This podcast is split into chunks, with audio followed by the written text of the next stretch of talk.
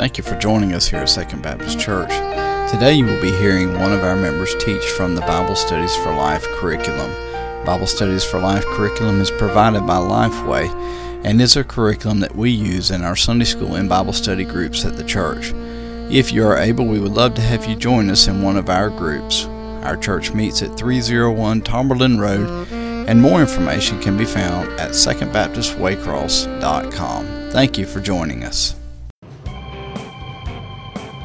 We are glad you're back here with us. We are in week 4 of our new series, The Essentials of Christianity. And I probably shouldn't say new series because since it's week 4, we're over halfway through. With this series, this week is the week that is commonly known as Palm Sunday. It's the week prior to Easter. We call it Palm Sunday for the celebration that the Jews did as they led Jesus into Jerusalem as he was finishing up his ministry. And you can go read about that in John 14 and 15 and Luke 21. As Jesus finishes his ministry and comes into Jerusalem, there's this crowd and group of people that have begun to accumulate around him as he's been ministering and doing miracles, and they come into Jerusalem and they're breaking off palm branches and celebrating the coming Messiah. And we know the story that a few days later many of that group were now willing to allow him to be crucified, and that's where we're at today, just 5 short days after that. And we look at this on the week that we call Palm Sunday.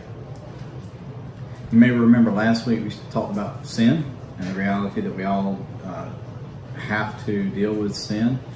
And we talked about how sin is simply us choosing ourselves over God and over others and missing the mark that God has created for us. And so as we look at today's lesson, we're going to look at Jesus' death on the cross. And in that, we're going to see the potential for the forgiveness of our sins. And the author starts out by making this point that we've become a nation of do-it-yourselfers. And I don't know about you guys, but if you're actually viewing this, you're viewing this on one of my favorite places in the whole entire world, and that's YouTube. You can find just about any information. You can find a video that somebody's recorded of themselves doing it.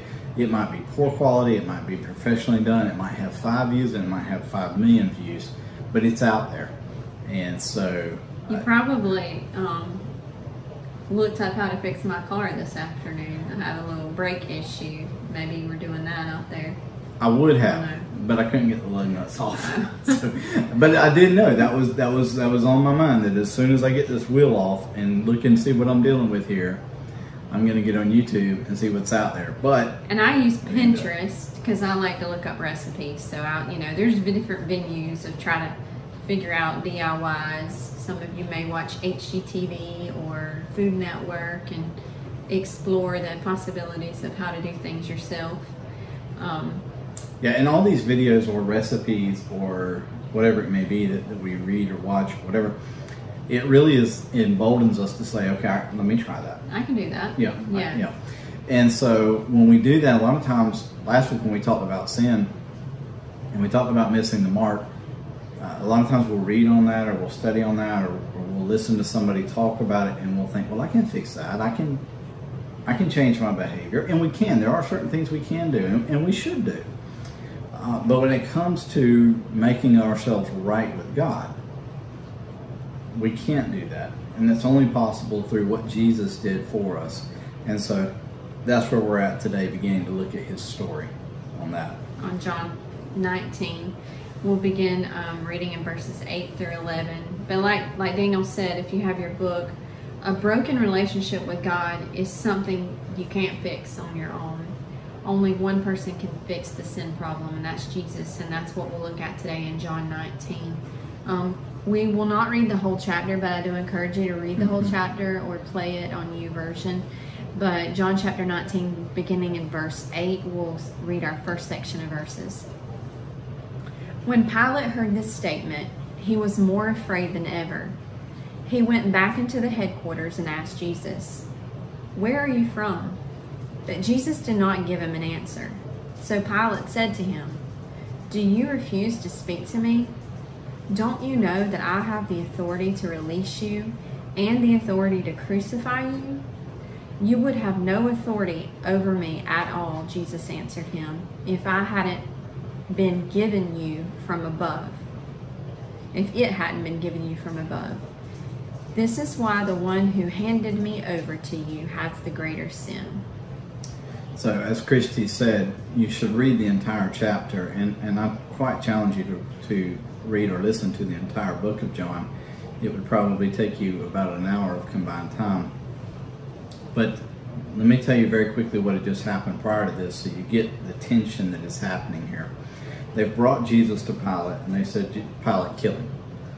The Jews at that point were under Roman rule. They didn't have the authority to kill anyone. So they brought Jesus to Pilate, and they said, kill him, Pilate. And Pilate said, nope, not my problem. You kill him. And Pilate was baiting them. And in fact, one of the reasons Pilate was there was because the Jews kept rebelling, and they kept doing all these things. And so Pilate was there to crush their rebellions. And he had failed at that prior, and he'd been pulled away, and now he was back. And so Pilate's kind of baiting them there, mocking them, and saying, no, you do it. You go kill him.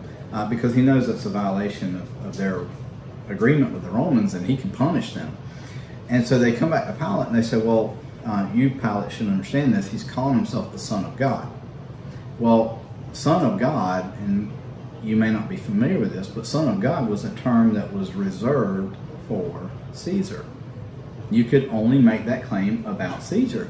And so what they were doing was Pilate baited them, they bait Pilate back. And they're saying, okay, you want us to go kill him. Well, if we do it, if we go kill him, we're doing your job, because he's calling himself Son of God. And it was illegal, and it was a capital offense for anyone to refer to themselves as Son of God. But this upset Pilate, as you can see in the story here. It says he goes back into the headquarters and asks Jesus, where are you from? And he wants to know who Jesus is. What's his background? Who is he? And I don't know what's happening in his mind, but maybe he's thinking, man, this could be another. And by the way, Caesar at this point is a nephew of the previous Caesar. He could be thinking, it's another one of Caesar's family over here, way out trying to start a rebellion. And I don't know what's going on in his mind, but it definitely upset the apple cart with him. So when he does that, the idea here is, in this dialogue, let's look at this dialogue that Pilate has with Jesus. And Pilate basically begins to use what he has, which is power and authority and cruelty. Those were his methods and his means. And he fusses at Jesus. Said, do you refuse to speak to me? Don't you know that I have the authority to release you and the authority to crucify you? And so what he's trying to do is challenge Jesus to see that either he can play Pilate's game and have this dialogue that will satisfy Pilate so he can send him away, or Pilate can crucify him. If you've read the verses prior and then reading this now, this wasn't something Pilate wanted to do, was just crucify Jesus or have him crucified or anything like that. Pilate was very willing to let Jesus go. At this point, it wasn't just something he wanted to do, but he had a lot of things playing against him, obviously, with the Jewish crowd. Yeah, and you have to realize, too, Pilate was not, he didn't go around seeking to preserve life. Right. In fact, at the end, he's like, flip a coin, kill this guy or kill that guy. It doesn't matter to me. But it did matter to him, which is why he brought him to that point, as you're saying. He knew in Jesus' character, by Jesus' behavior, and then more specifically by the behavior of the Jews that brought him, that their whole goal was to destroy a rival.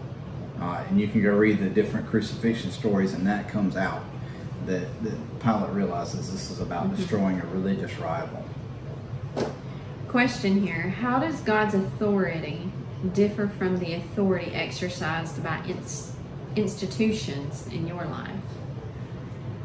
You have anything for that one? I do. So ultimately, Pilate orders Jesus killed. And he orders Jesus killed because if he doesn't do that, he's not doing his job. And if he doesn't do his job, then either he can personally die, or at the very least he's going to be demoted and pulled out of Jerusalem.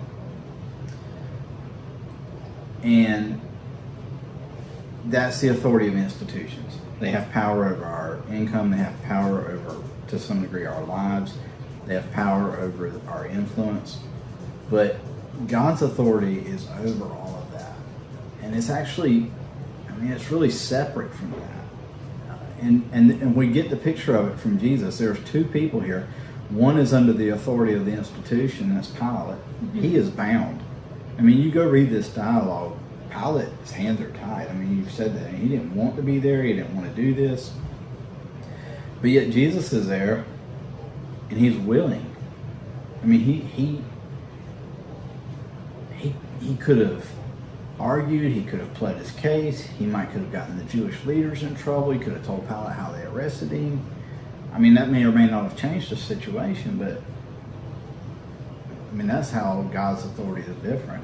Right. And two, we just looked at Genesis several weeks ago about creation, and that is God. I mean, that Jesus was present at creation. The one who created these institutions is now standing before these institutions.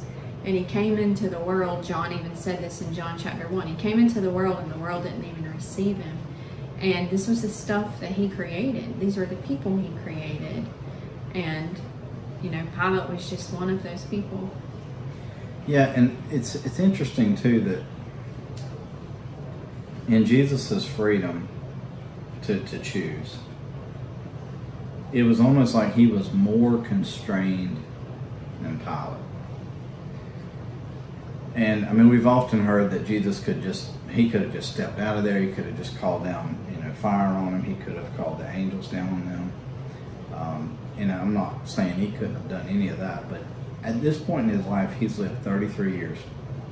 He has seen his mother doubt him, probably very personally at times, like extremely personally. He's been mocked by his brothers publicly. He's been denied by his biggest mouth disciple just the night prior. And when he went into his hometown of Nazareth and he started teaching, his hometown rejected him. Yeah, they tried to stone him, but he just walked right on through him and he got out of there. Yeah, and in none of these moments, none of these places, Jesus did not bring down some extraterrestrial type power or being or whatever to destroy anyone. And so I think that one of the things to see in this moment with Pilate is this is the culmination of a life that's been lived in sacrifice and humility. He doesn't get to Pilate and decide, oh, okay, it's time. Yeah. Yeah. And but you even see the anguish of that if you go back and read John 17. You see the anguish of what he went through in the Garden of Gethsemane, preparing for this moment. That's what enabled him to go through this moment the way that he did. So this, if we're talking about forgiveness, this is the ultimate form of forgiveness, is just stepping back and standing there and letting it happen. And sometimes we're rejected by people around us or ridiculed to our faces, but forgiveness is just embracing that. It's not forgetting it, it's just letting it happen. Yeah, because what he ultimately did in that is, and what you and I will find in our own lives, I believe, is we understand that Jesus in this was working and bringing about making us right with God. And I often wonder if how much my attitude towards someone in a situation and how much I'm willing to surrender and let God be God in that moment and not me, how much potential that leads to bringing about forgiveness in somebody else's life and healing in somebody else's life. So we're going to move on to the next. We skip a few verses through as Jesus continues his dialogue with Pilate, and we're going to pick it up in the middle of verse 16. Then they took Jesus away. Carrying the cross by himself, he went out to what is called the place of the skull, which is in Aramaic called Golgotha.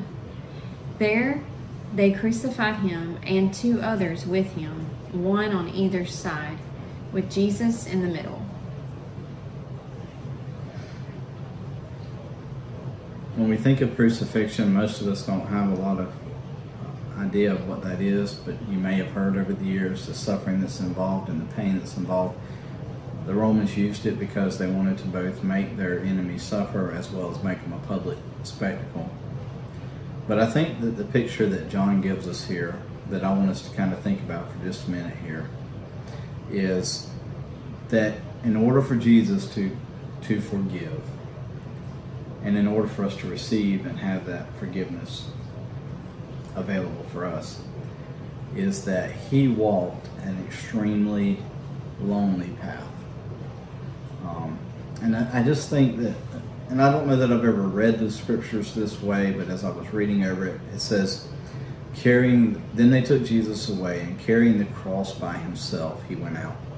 Now, we know from the other Gospels, as different disciples saw and were told about things from different perspectives, that ultimately another man was employed to carry Jesus' cross because Jesus was unable to physically continue it. So the way I picture John in this situation is John is standing in this courtroom. He keeps finding himself in these courtrooms. He obviously has some authority and some power and some friends. And he was in the courtroom the night before at the high priest's house.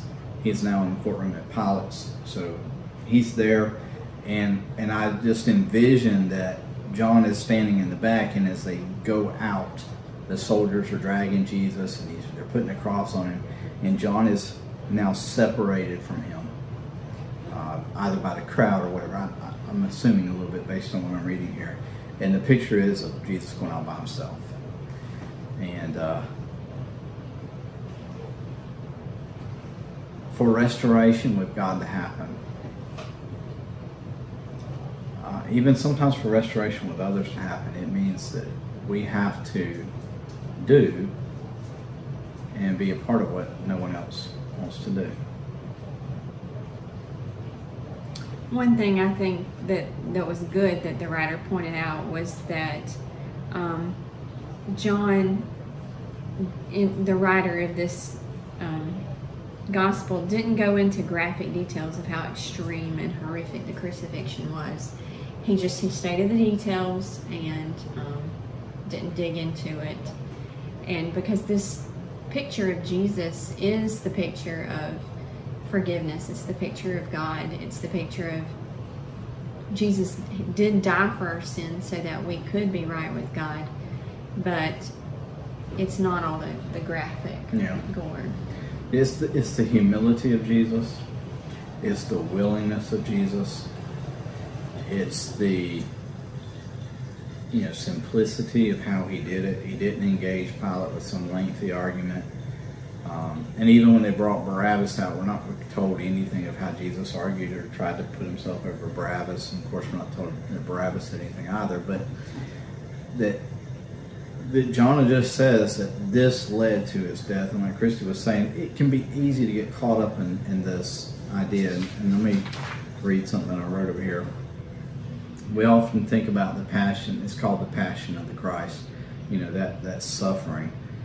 And the passion may capture our attention because, it's awful. And we get caught up in those things. But don't miss what led Jesus to that. A lot of other people have suffered horrifically and awfully and physically. But Jesus willingly humbled himself, willingly, over and over. When his mother said, Jesus, they need wine, Jesus said, that's not my problem. But he gave him wine. When all these things were happening, Jesus was constantly humbling himself. And that is, I miss so much. I miss it. Not miss as in I don't have it, but miss it as in I read over it and slip past it. The humility of God, and the humbleness of God. We're going to skip that next question and go on to the next set of verses. So we move a few verses down again. So go back and read the whole chapter. Go back and read through it. And now we find Jesus on the cross, and Christy's going to pick it up there. Verse 28. After this, when Jesus knew that everything was now finished, that the scripture might be fulfilled, he said, I am thirsty.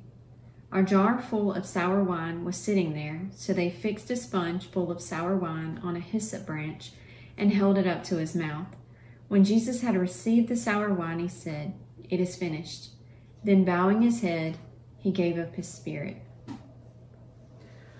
When we move into this part of it here, and Christy's going to bring this out in just a minute, it's important to understand. It says, when Jesus knew everything that was now finished, that the scripture might be fulfilled. Jesus has showed himself up to this point to be very well versed in scripture, because he'd been studying it. If you go all the way back to Luke, I mean, it talks about Luke at the age of 12. He's back in the temple trying to talk with the teachers and leaders and trying to understand more about scripture. And one of the passages in one of the books that we know he was very familiar with because he quoted it multiple times, and that's the book of Isaiah. In fact, you mentioned earlier about how he was in Nazareth and they almost stoned him to death. He was reading from Isaiah at that point. And it was very intentional reading that led to that. And they knew exactly what he was talking about, what he was referring to, and it really angered them. So, yeah, he got some retaliation for that in his hometown. So it's important to see Jesus not... I mean, I've kind of like, you know, we read his miracles and we think, oh, he's just, you know, he goes around doing fantastic, wonderful things. But he was very well versed in scripture. And so Christy's going to kind of bring that point out here that our writer gives us. Yeah, one thing that he said that I liked said, Jesus was a rabbi who taught scripture as well as the Messiah who fulfilled the scripture. When Jesus said, I am thirsty in these verses here, he was expressing his thirst, his humanness. Obviously, he's thirsty. But he was also calling attention to the fulfillment of Scripture. And that comes from Psalms 22 and 69. He was completing this picture that he knew would have to happen. Yes, and when we think about this, and go back to the beginning and the fact that Jesus is doing a work here, not only himself forgiving those who are doing this to him in the moment, but paving the way and making it possible for you and I to have forgiveness. He does this well versed in scripture, knowing who God is. And it's just such a reminder to me, and I'm going to deviate here for just a moment, that scripture is given by God to reveal God and show how God reveals himself to man. Over and over. Showed us in Genesis. He comes down, fellowships with Adam and Eve. They sin. He has to withdraw because they have separated themselves from him. But yet he still communicates. And then Abraham and then Isaac and Jacob and all the way down through Joseph and then Moses from deliverance and on we could go. This story is about what God is doing for and how he is revealing himself to people. And so Jesus didn't come to earth and say, okay, well, I'm God and, you know, I'm going to go around and do miracles. He went back and studied the scriptures and knew them. I mean, he intellectually and emotionally attached himself to those scriptures. And the Old Testament people that Daniel was just referring to, Moses and Adam and Eve, God had to come to them individually. He didn't speak to them all at one time. He didn't come, well, Adam and Eve, he did come to them daily, but typically it was just in visions or, you know, the burning bush, and you can read those accounts. But here, when Jesus came and he was present physically with people daily, and then when he died, it didn't end. He sent the Holy Spirit. So he's still present with us today through the Holy Spirit. And he can talk to us and use us or use his spirit to work through us. Yes, absolutely. You know, God is able to be known. He is not an entity that is separate. He's not, I mean, he is separate, but he's not an entity that is, you know, somewhere out there. Yeah, I mean, James. But, I mean, he is personal. He is relational. And in Jesus, and especially in this moment, in this story, we see he is humble. He is submissive. He is compassionate. He is empathetic. And all of those things. He is very relational for you and I today. One question says, what do you find hopeful about Jesus' declaration, it is finished? And I think it's what I had just commented on, the fact that it's not over. It is finished does not mean it's over and I'm done and see you later. He's present with us today, and we can feel His presence. We can pray, we can read His Word, we can feel it through other people, but He's with us still. Absolutely. And when you understand that it is finished, it means that one stage has moved into the next stage. And Jesus' death finalized that part of God's covenant with man, that He would restore man to Himself. And the next stage that we'll begin to look at next week is how Jesus' resurrection brought about. And then we get into John 14, verse 9, where Jesus says, "I'm going, but you're going to be better off because I'm giving you my Spirit," which is what Christy's been talking about. I didn't know that was next week. Well, we're getting into the resurrection next week, but that is part of that ongoing story of our relationship with God. Yeah. So forgiveness is possible because Jesus died for our sins. That was the point. Absolutely. And we can forgive because of that.